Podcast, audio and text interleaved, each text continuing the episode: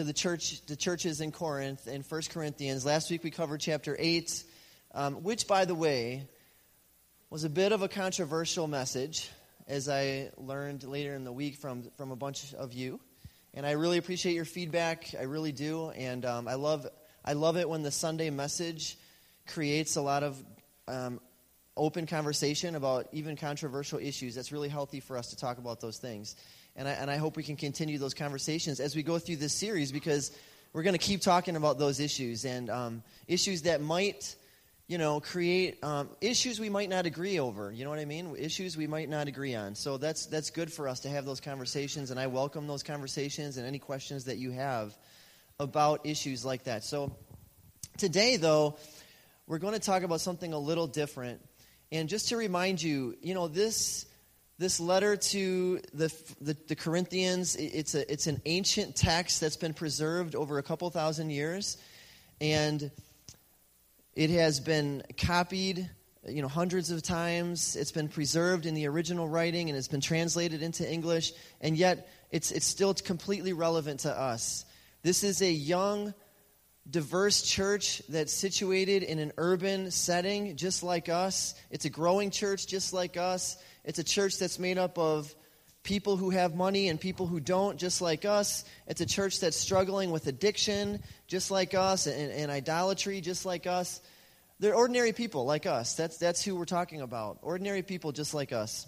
And the people in this church, one of the problems that they have, one of the things that's keeping them from experiencing God, is this is a church that's full of people who are hanging on to entitlements. Entitlements. This, is a, this church is full of people who believe that they are entitled to certain things from their pastor and from other people in their church and from other people in their community, and they're carrying those entitlements with them everywhere they go, and this is becoming a problem. And so Paul addresses that in 1 Corinthians chapter 9. That's what we're going to talk about this morning, is entitlements and what entitlements does to followers of Jesus. Now, we have been, you know, you, you do realize that we are living today in what has been called the age of entitlement. That's what we're living in today. So, for example, you've, you've all seen the kid at the park or at the restaurant or at church who throws the tantrum, who's kicking and screaming and digging their heels in the ground until they get what they want. You've all seen that. We've all seen it. We've all seen it here. You've probably seen one of my kids do it at some point. And, the, and, and, and we think about, we, we, when we see that happen, we, we think to ourselves, have their parents ever told them no? Uh, you know, they, you've created that monster. You've got to live with them. You know, things like that. We, we think about things like that. We think it's the parents' fault. And maybe the parents have contributed to it. Maybe. Maybe that's true to a degree. But let's be honest every single one of us, every single child is born with an inner monster, and it just takes the right conditioning for it to come out. And sometimes the parents pull it out, and sometimes the parents don't do anything to bring that monster out, just comes out. It's, that monster is called sin, right? And we, we de- all kids are born with it. You and I have been born with it. And, and here's the thing we don't like talking about is that many adults today, even in the church, are acting like children when it comes to entitlement. And we might not kick and scream and throw a visible tantrum, but we do make people pay when they don't give us what we think we have coming to us. Isn't that true? We do. We make people pay. We will cut them off. We'll treat them differently. We bring this attitude into the relationship of entitlement. And what we're saying is, when we do that, we're saying, You owe me. You owe me something. That's what it is. That's what entitlement is. Entitlement is taking a gift, something that's meant to be a gift, and turning it into my right. This is my right to have this from you. It's my right. And it's that, and, and you know, when you do that, you can't be thankful for it anymore. You can't be thankful for that person or whatever it is that gift is. And, and here's, here's, what, here's how I, I look at entitlement entitlement turns blessings into debt. That's what it does. Entitlement turns blessing into debt. Every single one of us is a blessing. Every single one of us is a gift to one another. And yet, when we start treating each other like, if I start treating you like you owe me something, like I work hard and, and, and, you owe me respect or you owe me this or that, you owe me a paycheck, you owe me you know, whatever, whatever it is, and you can treat me the same way. But anytime we do that, I'm now putting you in my debt. And I can't be thankful for you anymore. And we can't grow in love and our relationship anymore. It just stops. And so that's what entitlement does. You, let me give you some, um, you know, everyday examples of this. Let's say that your that your favorite beer is Miller Lite. That you're a guy like me and your favorite beer is Miller Lite. I'm a simple man. Miller Lite. It's all I need, right? And your wife comes home one day with a six pack of High Life. High Life, and you say to her, "What? They didn't have any Miller Lite?" That's the wrong response, by the way. You would never do that. Never. I, am not saying I have, but this was actually a story someone told me this week. They did this and they, they regretted it. Why? Because you're, then you're, you're coming, now you think it's, she owes you that. It's like, no, it's a gift. Why would you ever say that? It's a gift. And yet you somehow turn that gift into debt. Let's say you come into the church and someone's sitting in your seat, the seat, your favorite seat, that's just like every other seat. There's nothing special about your seat, but let's say that you love your seat and someone's sitting in your seat. oh, it's a baptism service. These people brought their whole family, and now the whole section's taken up. I got to go to another part of the service and sit in some other strange seats that I'm not used to. Man, the service got off to a bad start. That's what that's entitlement. And then and then you know we don't sing any hymns that morning, and you're like, I tithe to this church, and we didn't even sing any hymns. I I am not happy. That's entitlement. That's what entitlement does. And it sounds silly, but there are people, I, I, I, there are probably people here who've thought that. Let's say you've been working for your company for 15 years and you've, you've given, you've given your, your hard work and time and you've poured yourself into the company for 15 years and you've gotten a bonus every year. Every year except last year. Last year you didn't get that bonus check, and man, you are angry about that. Why? Because you turned a blessing into a debt. And you, over the course of time, whether you realized it or not, you started treating that gift as something that's owed to you. And it's not owed to you, it's a gift. Right? And now, and now you're upset at your boss and you you, resent, you resent that. And if you don't, you know, if you don't deal with that in your heart, if you don't get it out into the open, you don't talk to anybody about it, that's not going away. It's not going away. You're going to carry that into the next 15 years or whatever. You're to it's going to create all kinds of problems in your heart and your life. It's something that affects you more than anybody else. You're the one who's holding on to that entitlement. It hurts you more than anybody. You know, professional athletes are notorious for this, aren't they? Professional athletes, we hear about it all the time. Doesn't matter what sport it is. We hear about professional athletes who, who believe, I deserve a championship, I deserve more money, and so I, if I don't get that, if I don't feel my team is working for me, then I'm going to demand a trade. I'm going to demand more money, whatever it is. I'm not going to play until I'm not going to play unless I can play for that team or with that with that person or for that amount of money. Whatever it is, professional athletes, we look at them and we think, man, they're such babies. They have millions and millions of dollars, and it's still not enough right? But you know what? There's exceptions. You remember, you guys remember Brett Favre? listen, listen, listen. Whatever you feel about Brett Favre, one thing you have to admit about Brett Favre that man loved playing football. And he, when you watch Brett Favre play football and you look at his career and how it ended and then started again and then ended and then started again, you have to admit that guy was in it for the game. He, he played the game because he loved the game, and he put his heart and soul into the game. And you watched him play, and there was this joy every time he threw a football or, or threw a touchdown. It was like Jesus came back, and he, this, you know, it, it, it never got old, and he loved playing the game just for the joy of playing the game. You felt like watching him play like this guy would play for free. And, and, he, and we know that because when it came time for him to retire, he played 20 years in the NFL when it came time for him to retire, he just couldn't do it. He tried, and then he couldn't. He, he, like had to come back, and he wanted to play so badly. He ended up playing for the Jets, and then even worse, he played for the Vikings because he loved the game so much. And we can be as critical as we want about Brett Favre and this and that, but he was in it because he loved the game. And, and, and watching him, it came out in the way that he played. He just had this like reckless abandon and joy in the way that he played. And I kind of miss watching Brett Favre play football because of that. And I'll bet you do too. And listen, what if, what if the world saw Christians that way? Like, what if the world watched the way that we live and the way that we approach life And they, and they saw Christians as this kind of wild and free people who just love life because we see it as a gift every single day, this, this gift from God. And we're not, we're not just passing through, waiting for heaven, you know, and we just have to tolerate this world. No, we believe that, that this world, that this world is our home right now. It's temporary, but we're going to embrace it every day because it's a gift from God, and, and we get to experience God every day. That's, that's how we should live.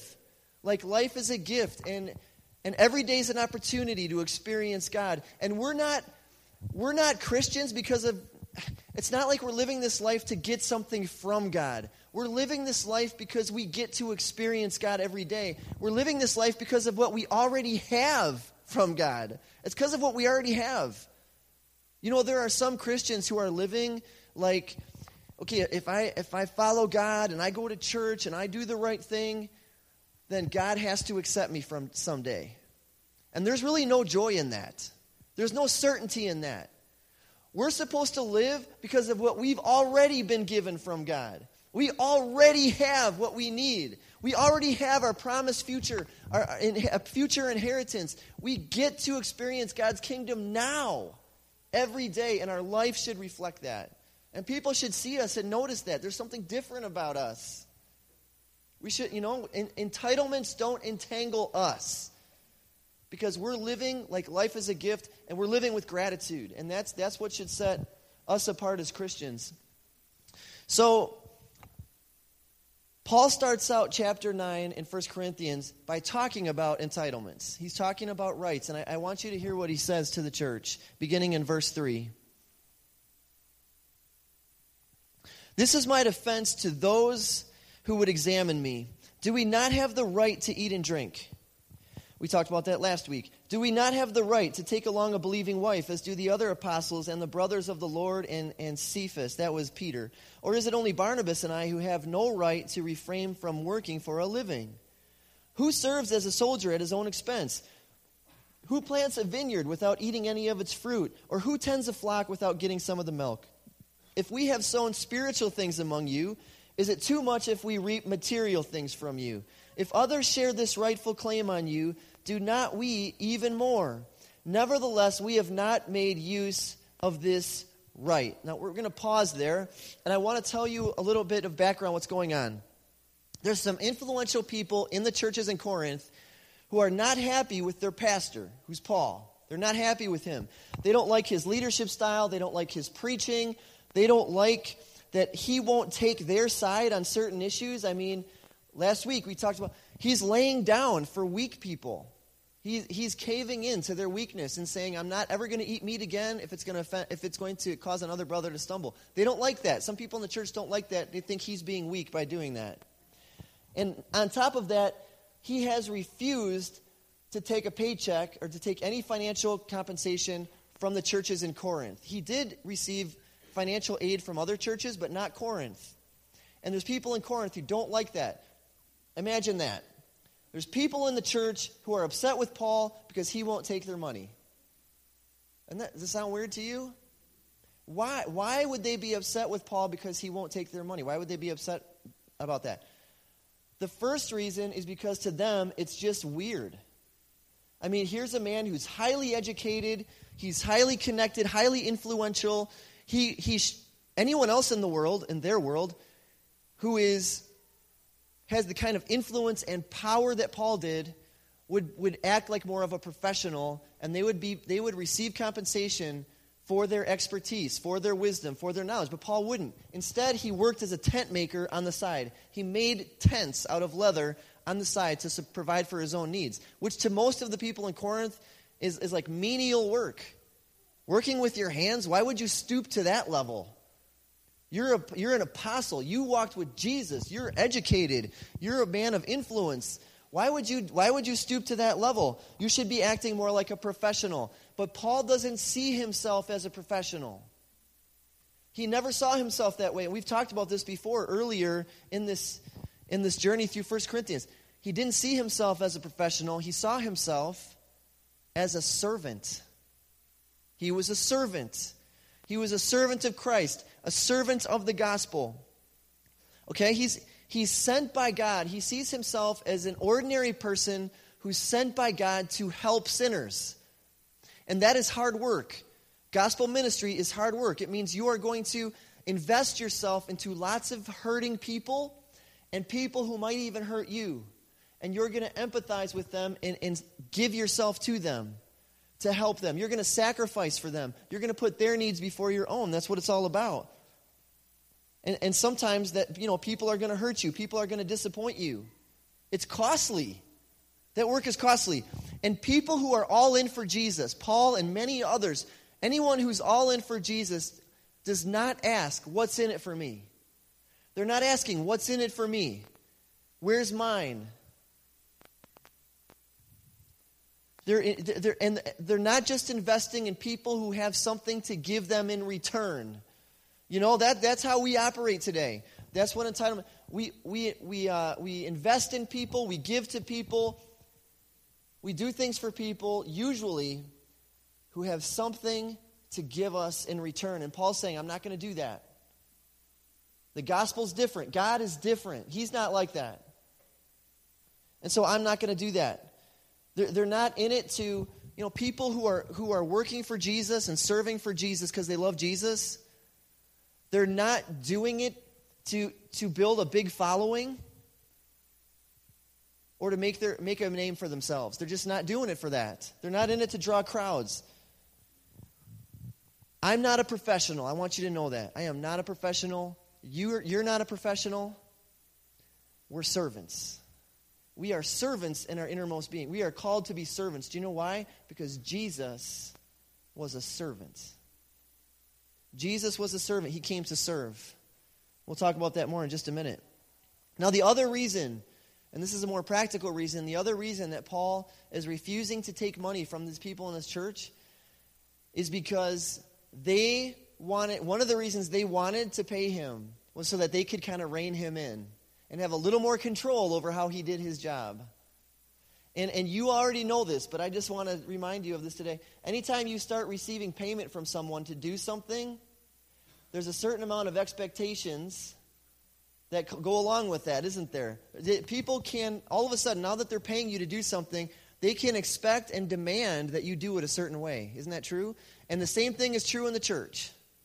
It just is. And Paul's saying, I'm not going to I'm not going to do that because I don't I, and even if he took money from them, he, he knew it would just create more problems because he's not called to be the leader they think he should be. He's called to be the leader God called him to be. And there's a difference. And he knew that taking money from them would create more tension because now they're going to expect that he be the version of, that, of himself that they think he should be. And he's not going to do that. So instead of caving into their entitlements, Paul says something extraordinary in verse 12. And I want you to listen to this carefully in verse 12. Nevertheless, we have not made use of this right to be paid, but we endure anything rather than put an obstacle in the way of the gospel of Jesus Christ. In other words, I'm not going to make use of my rights. The gospel is more important than my rights and personal freedoms. The gospel is greater than my entitlements. And, and yes, I'm entitled to be paid for all the work I've done among you. This is what he's saying and all the personal investments I've made in the last few years in your life and in your church. But there's something better, there's something even better than me using my rights and being paid for what I do. And here's what it is in verse 15. And this is, this is really sh- even shocking. It would have been to them and it should be to us. This is what he says. Actually, in verse 14, he says, In the same way, the Lord Jesus commanded that those who proclaim the gospel should get their living by the gospel. And that was the norm back then. But then he goes on to say this But I have made no use of any of these rights, nor am I writing these things to secure any such provision, for I would rather die than have anyone deprive me of my ground for boasting. What then is my reward? That in my preaching I may present the gospel free of charge, so as not to make full use of my right in the gospel. Now, this sounds kind of crazy. But what he's saying is that he would rather die than give up his right to preach the gospel for free. That's what he's saying. Paul would rather die than someone take away his right to lay down his rights. That's what he's saying. Preaching the gospel for free is so important to Paul that he would rather die than someone take that opportunity away from him. Why, why is that so important to him? What is this boast he's talking about? I mean, what he's saying is the most important thing to this man is to have the opportunity to tell people about Jesus and to, to make known the God that they have never known and to be able to do that free of charge. He doesn't want anything to get in the way of people knowing God through his son Jesus Christ. And he believes that taking money from these churches will somehow get in the way of people knowing God. That's what he's saying. And if that's hard for you to understand, then, then let me ask you let me ask you a question. Is there something in your life that you are so passionate about and, and that gives you so much joy, something that you believe in so much that you would do it for free? What, what is that thing? You know, one of the things that came to my mind this last week as I was thinking about this is parenting. Some of you are stay at home moms. That's your full time job, is to stay at home with your children. Actually, and you will never get a dime for that. it is super hard work. It takes years and years and years, blood, sweat, and tears, all of it. You will never get a dime for it. And I read somewhere in some article that if, based on all the skills that moms need and all the things that they do on a day to day basis and all the, all the hours, hours they put in, a fair compensation for the average stay at home mom in, in, the United States would be something like $125,000 a year. Maybe that's low, maybe that's a little high. I don't know. But you're never going to see that money. Never. And you know what? Most of you moms, some of you moms are like, man, I wish I could. That would be so. I mean, some of you, some of you think at times, is it worth it? Is it worth it? And most of you, probably all of you, arrive at the answer yes. It is totally worth it. I, I would do it again. Right? Because to you, raising uh, your kids are a blessing from the Lord, for one thing. They're a blessing. Right? And, and, and not only that, but raising your kids and seeing them develop into healthy, happy difference makers is worth all of it. And you believe God is in all of it. You believe God is in all of it. And sometimes your kids don't do things that, sometimes you feel like your kids take the wrong path or they start making poor choices. And it, and it, kill, it just crushes you. It crushes you. Why? Because your whole life has been invested in them and helping them, helping them develop wisdom and, and be joyful and experience God and, and, and all of that. And anytime your kids start to diverge in, in their path, it just, it devast, it's devastating because you've given so much. You've sacrificed so much. You've invested so much. And you have to learn how to trust God in those moments and in those seasons. But it's worth it. And you would never want your kids to think that you're doing all of that for money, to get to, for a paycheck. You want them to know that you're doing it for, for, out of love. Am I right? Some of you, there's other things that you're passionate about. Some of you, for some of you, it's writing you, you, you, write for free because you just love it and you, lo- you love writing and expressing yourself. Some of you are creative in other ways. You love building things. You, you, maybe you paint. Maybe you're a teacher or a counselor and you, you are so passionate about what you do. You're so passionate about you know, educating young people or helping people who are hurting that you would do it for free. And some of you have. You volunteered you volunteered to do those things and to use your gifts that God has given you to help other people. Some of you in the medical profession, nurses or doctors, have gone to other countries and, and, and given your skills and expertise to help people who have don't have the resources we do. Because you care about you believe in what you do. You believe it. You believe in it. And you love it. You love the joy of giving what you have to others free of charge, without expecting anything in return. You get something out of that. Because you, there's passion there. So let me ask you this. Have you ever experienced the joy of changing someone else's life by making God known to them without asking for anything in return? Because that's what Paul's talking about. That's what he's talking about. That's what we're all called to do. This is about the joy of giving. It's about the joy of giving. Last Monday, this last Monday was a great day for me. It was just a great day. Mondays, for one thing, are my day off. And by the end of the week, I'm super, by, by Sunday afternoon, I am, I am spent. I'm really tired, and I, Monday is a day for me to, it's my Sabbath. That's what it is. It's my Sabbath. I, I just get to, to relax, do some things around the house, be with my wife. The kids are at school. It's wonderful. it's the one day a week we get that time. And, um, and last Monday was really, was really special for me for a couple of reasons. Um, one, one thing was I got to go to visit uh, Josh North in the hospital. He was in the hospital this week. He had to have gallbladder surgery. And I got to go visit him in the hospital. And I really wanted to do that. I love doing that. I, I love just, I love being with my people. And I got to, got to know him a little bit, you know, and, um, and pray with them and stuff like that. I was looking forward to that.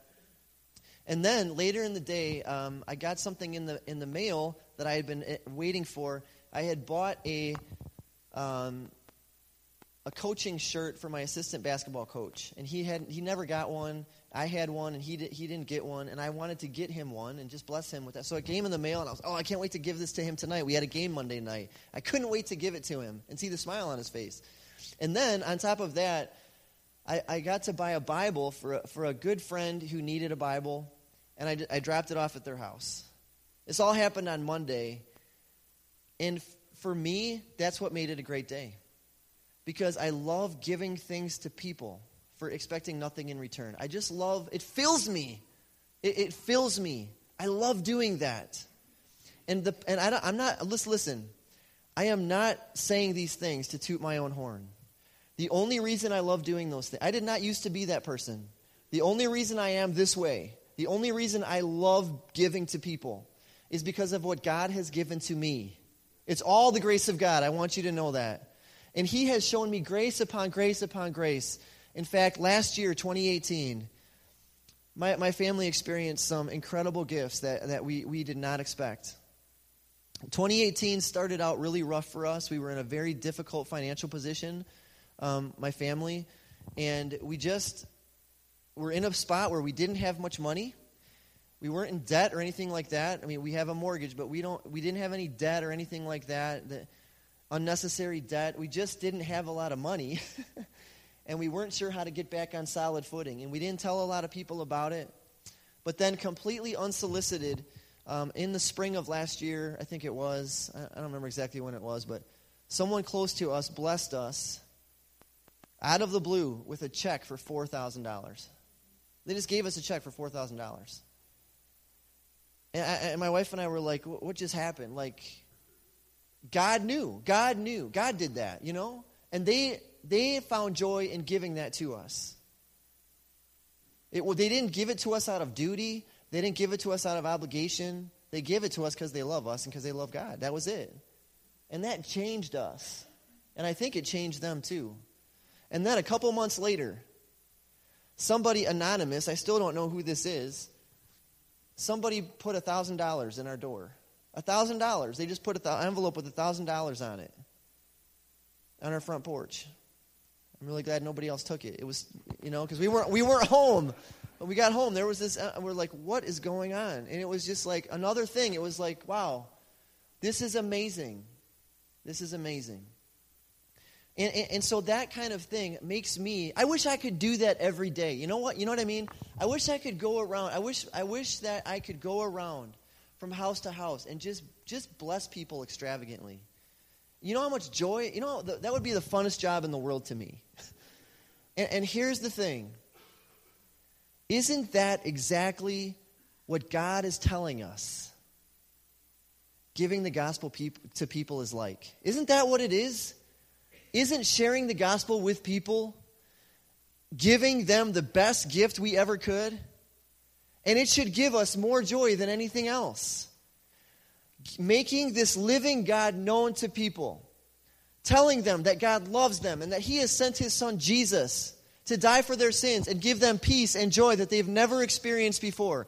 That is the best gift we could ever give to people. And Paul is saying that is the best job I could ever ask for, and I don't need any money my reward is seeing sinners be saved and seeing sinners who are living in darkness come into the light and experience this new life with Jesus Christ at the center. I mean, that's what Paul did. Going from, I mean, that's what got him up in the morning, going from village to town and all of these places, giving them, making this living God known to them, and seeing them set free from their addictions, seeing them set free from their depression, seeing them set free from their past and seeing them enter into this new joy of knowing Jesus and knowing God as He really is, and having this new hope, it just sets their life on fire. And He's saying, That is my reward, is seeing people changed by the gospel. It's making God known. And you know what? Even if people, and, and I mean, there are plenty of times that Paul made God known and, and good things didn't happen. I mean, he was beaten, he was mistreated, he was thrown in prison. It was a hard job, and it, but, but even when people didn't respond well, he kept going. Because to him, he wasn't driven by results, he was driven by the risen Jesus. It was the risen Jesus who gave him this calling and said, I'm sending you to the Gentiles to tell them about me. And, it, and whatever they say, it doesn't matter. That's, what, that's your job, that's your calling. And he just kept going from town to town, city to city, village to village. No matter what they said, they, he just kept going. He was faithful. And he didn't need any money because he knew he was pleasing God. And that's all that mattered to him.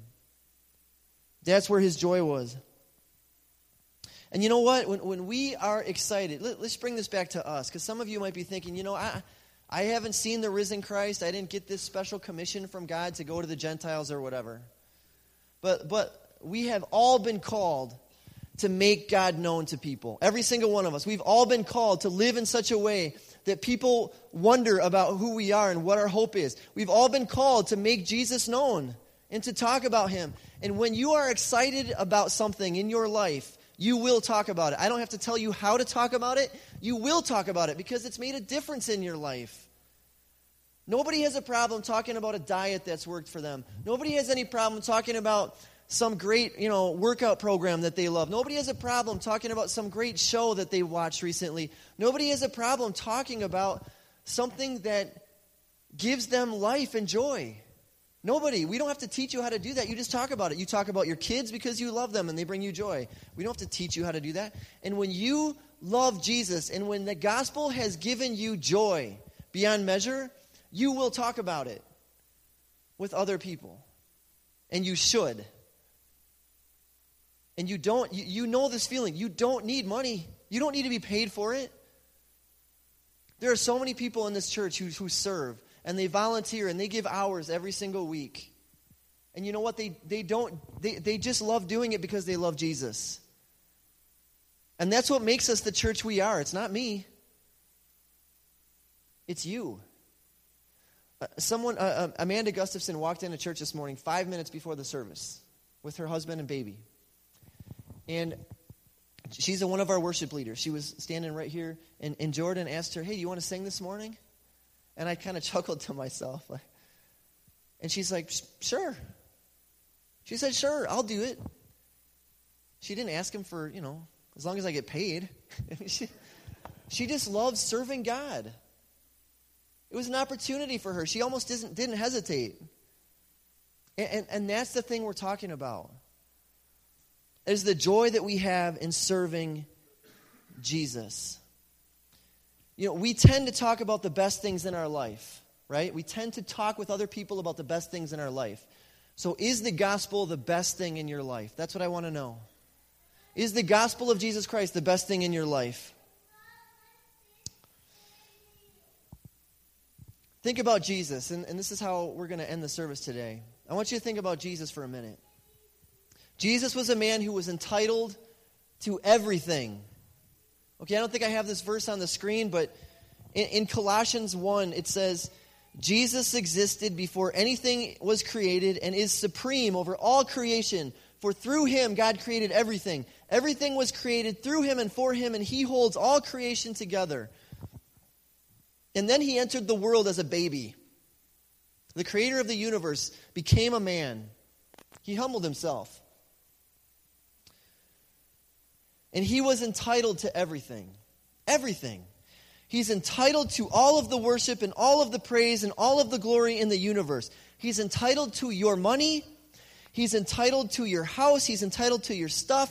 He's entitled to your kids. He's entitled to your loyalty. Jesus is entitled to your life. That's a fact. Okay? And yet, what did he do?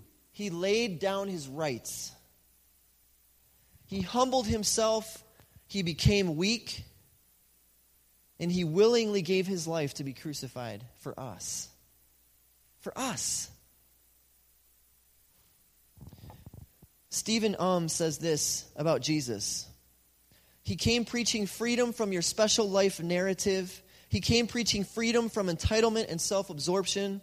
We examined him and found him guilty. We filtered him out. We wrote him out of the script. Such a threat was he to our entitlement economy that we had to snuff him out. We erased him we edited him out. That's what we did to the, to the God of the universe. And he let us do it. Why? He tells us in Mark chapter 10, Jesus said this For even the Son of Man came not to be served, but to serve others, and to give his life as a ransom for many.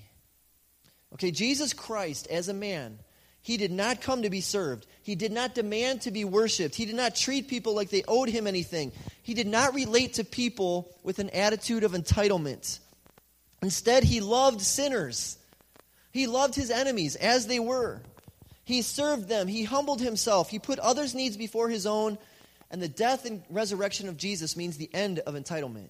It means we can't cling to our rights anymore. We can't do that. Not if we belong to Jesus. Here's what the Bible says about God's salvation in Isaiah 55 1. This is the last verse we'll look at today. Is anyone thirsty? Come and drink. Even if you have no money, come, take your choice of wine or milk. It's all free. That's talking about the feast of God. That's talking about God's salvation of his people. It's free. You can't earn it, you don't deserve it. It's a free gift.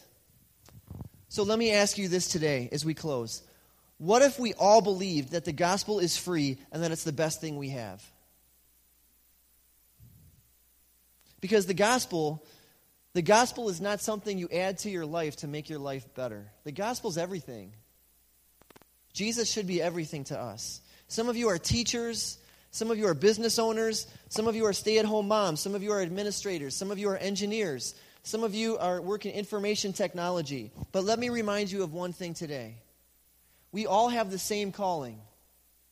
We all have a we all have been called to make the living God known.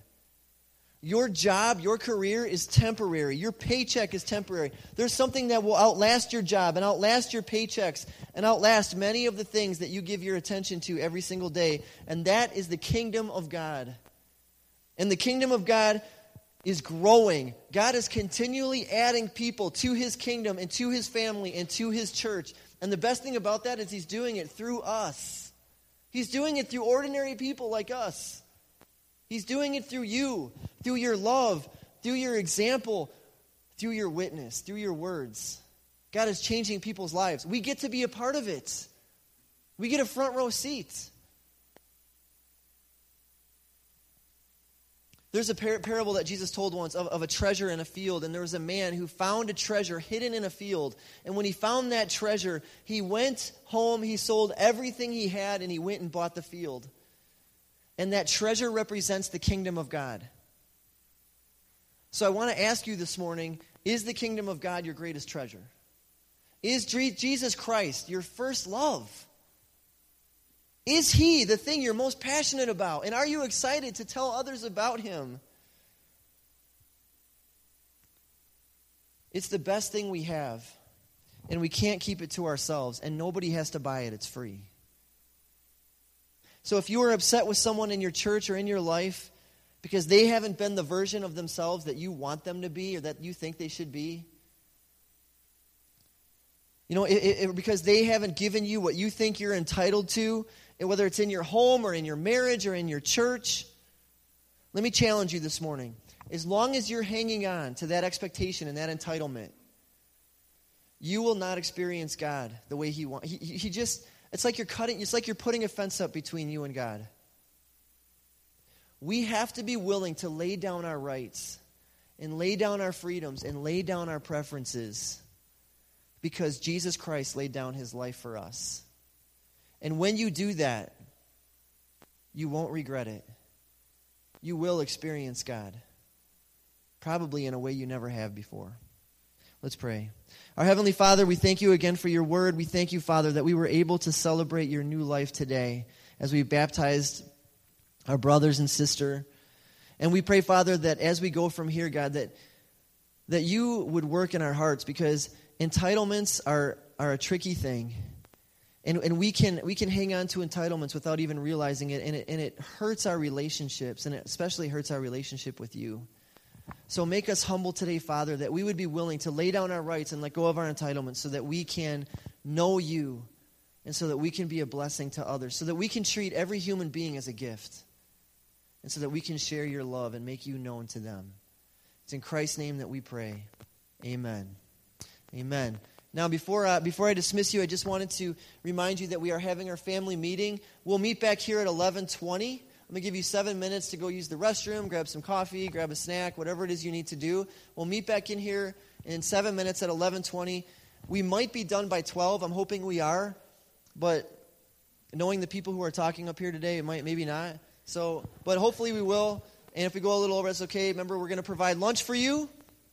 And, um, and so that's happening right after this. And there's some documents you can pick up in the back that have to do with our giving this year and our budget that you might want to look at. But before, um, before I dismiss you, I'm going to have you all stand, please, and I will give you the benediction. And the benediction this morning comes out of Ephesians chapter 3.